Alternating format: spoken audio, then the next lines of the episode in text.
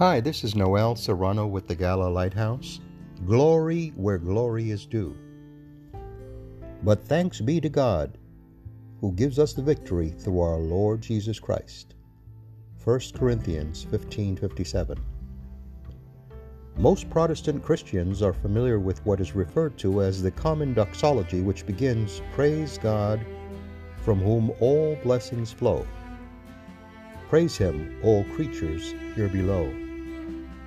It was composed in 1674 as the final verse of two hymns used in morning and evening worship at England's Winchester College.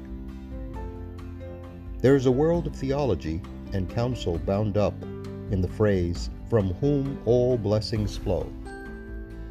And there is a world of danger in forgetting that God is the source of all we have victory, strength, blessing, success. It all comes from Him. The danger is that we might accumulate credit unto ourselves for our victories and successes instead of giving credit and glory to Him. That is, we put ourselves in the place of God as the source of all that is good. Everything can be traced back to God. Yes, we may have use our intelligence and skill in daily life, but where does intelligence and skill come from?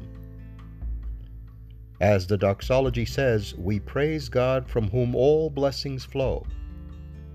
Some blessings come directly and some indirectly.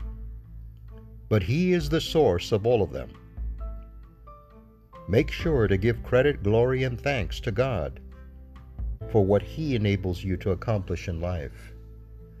This is Noel Serrano with the Gala Lighthouse, and the following has been a presentation of the Gala Foundation.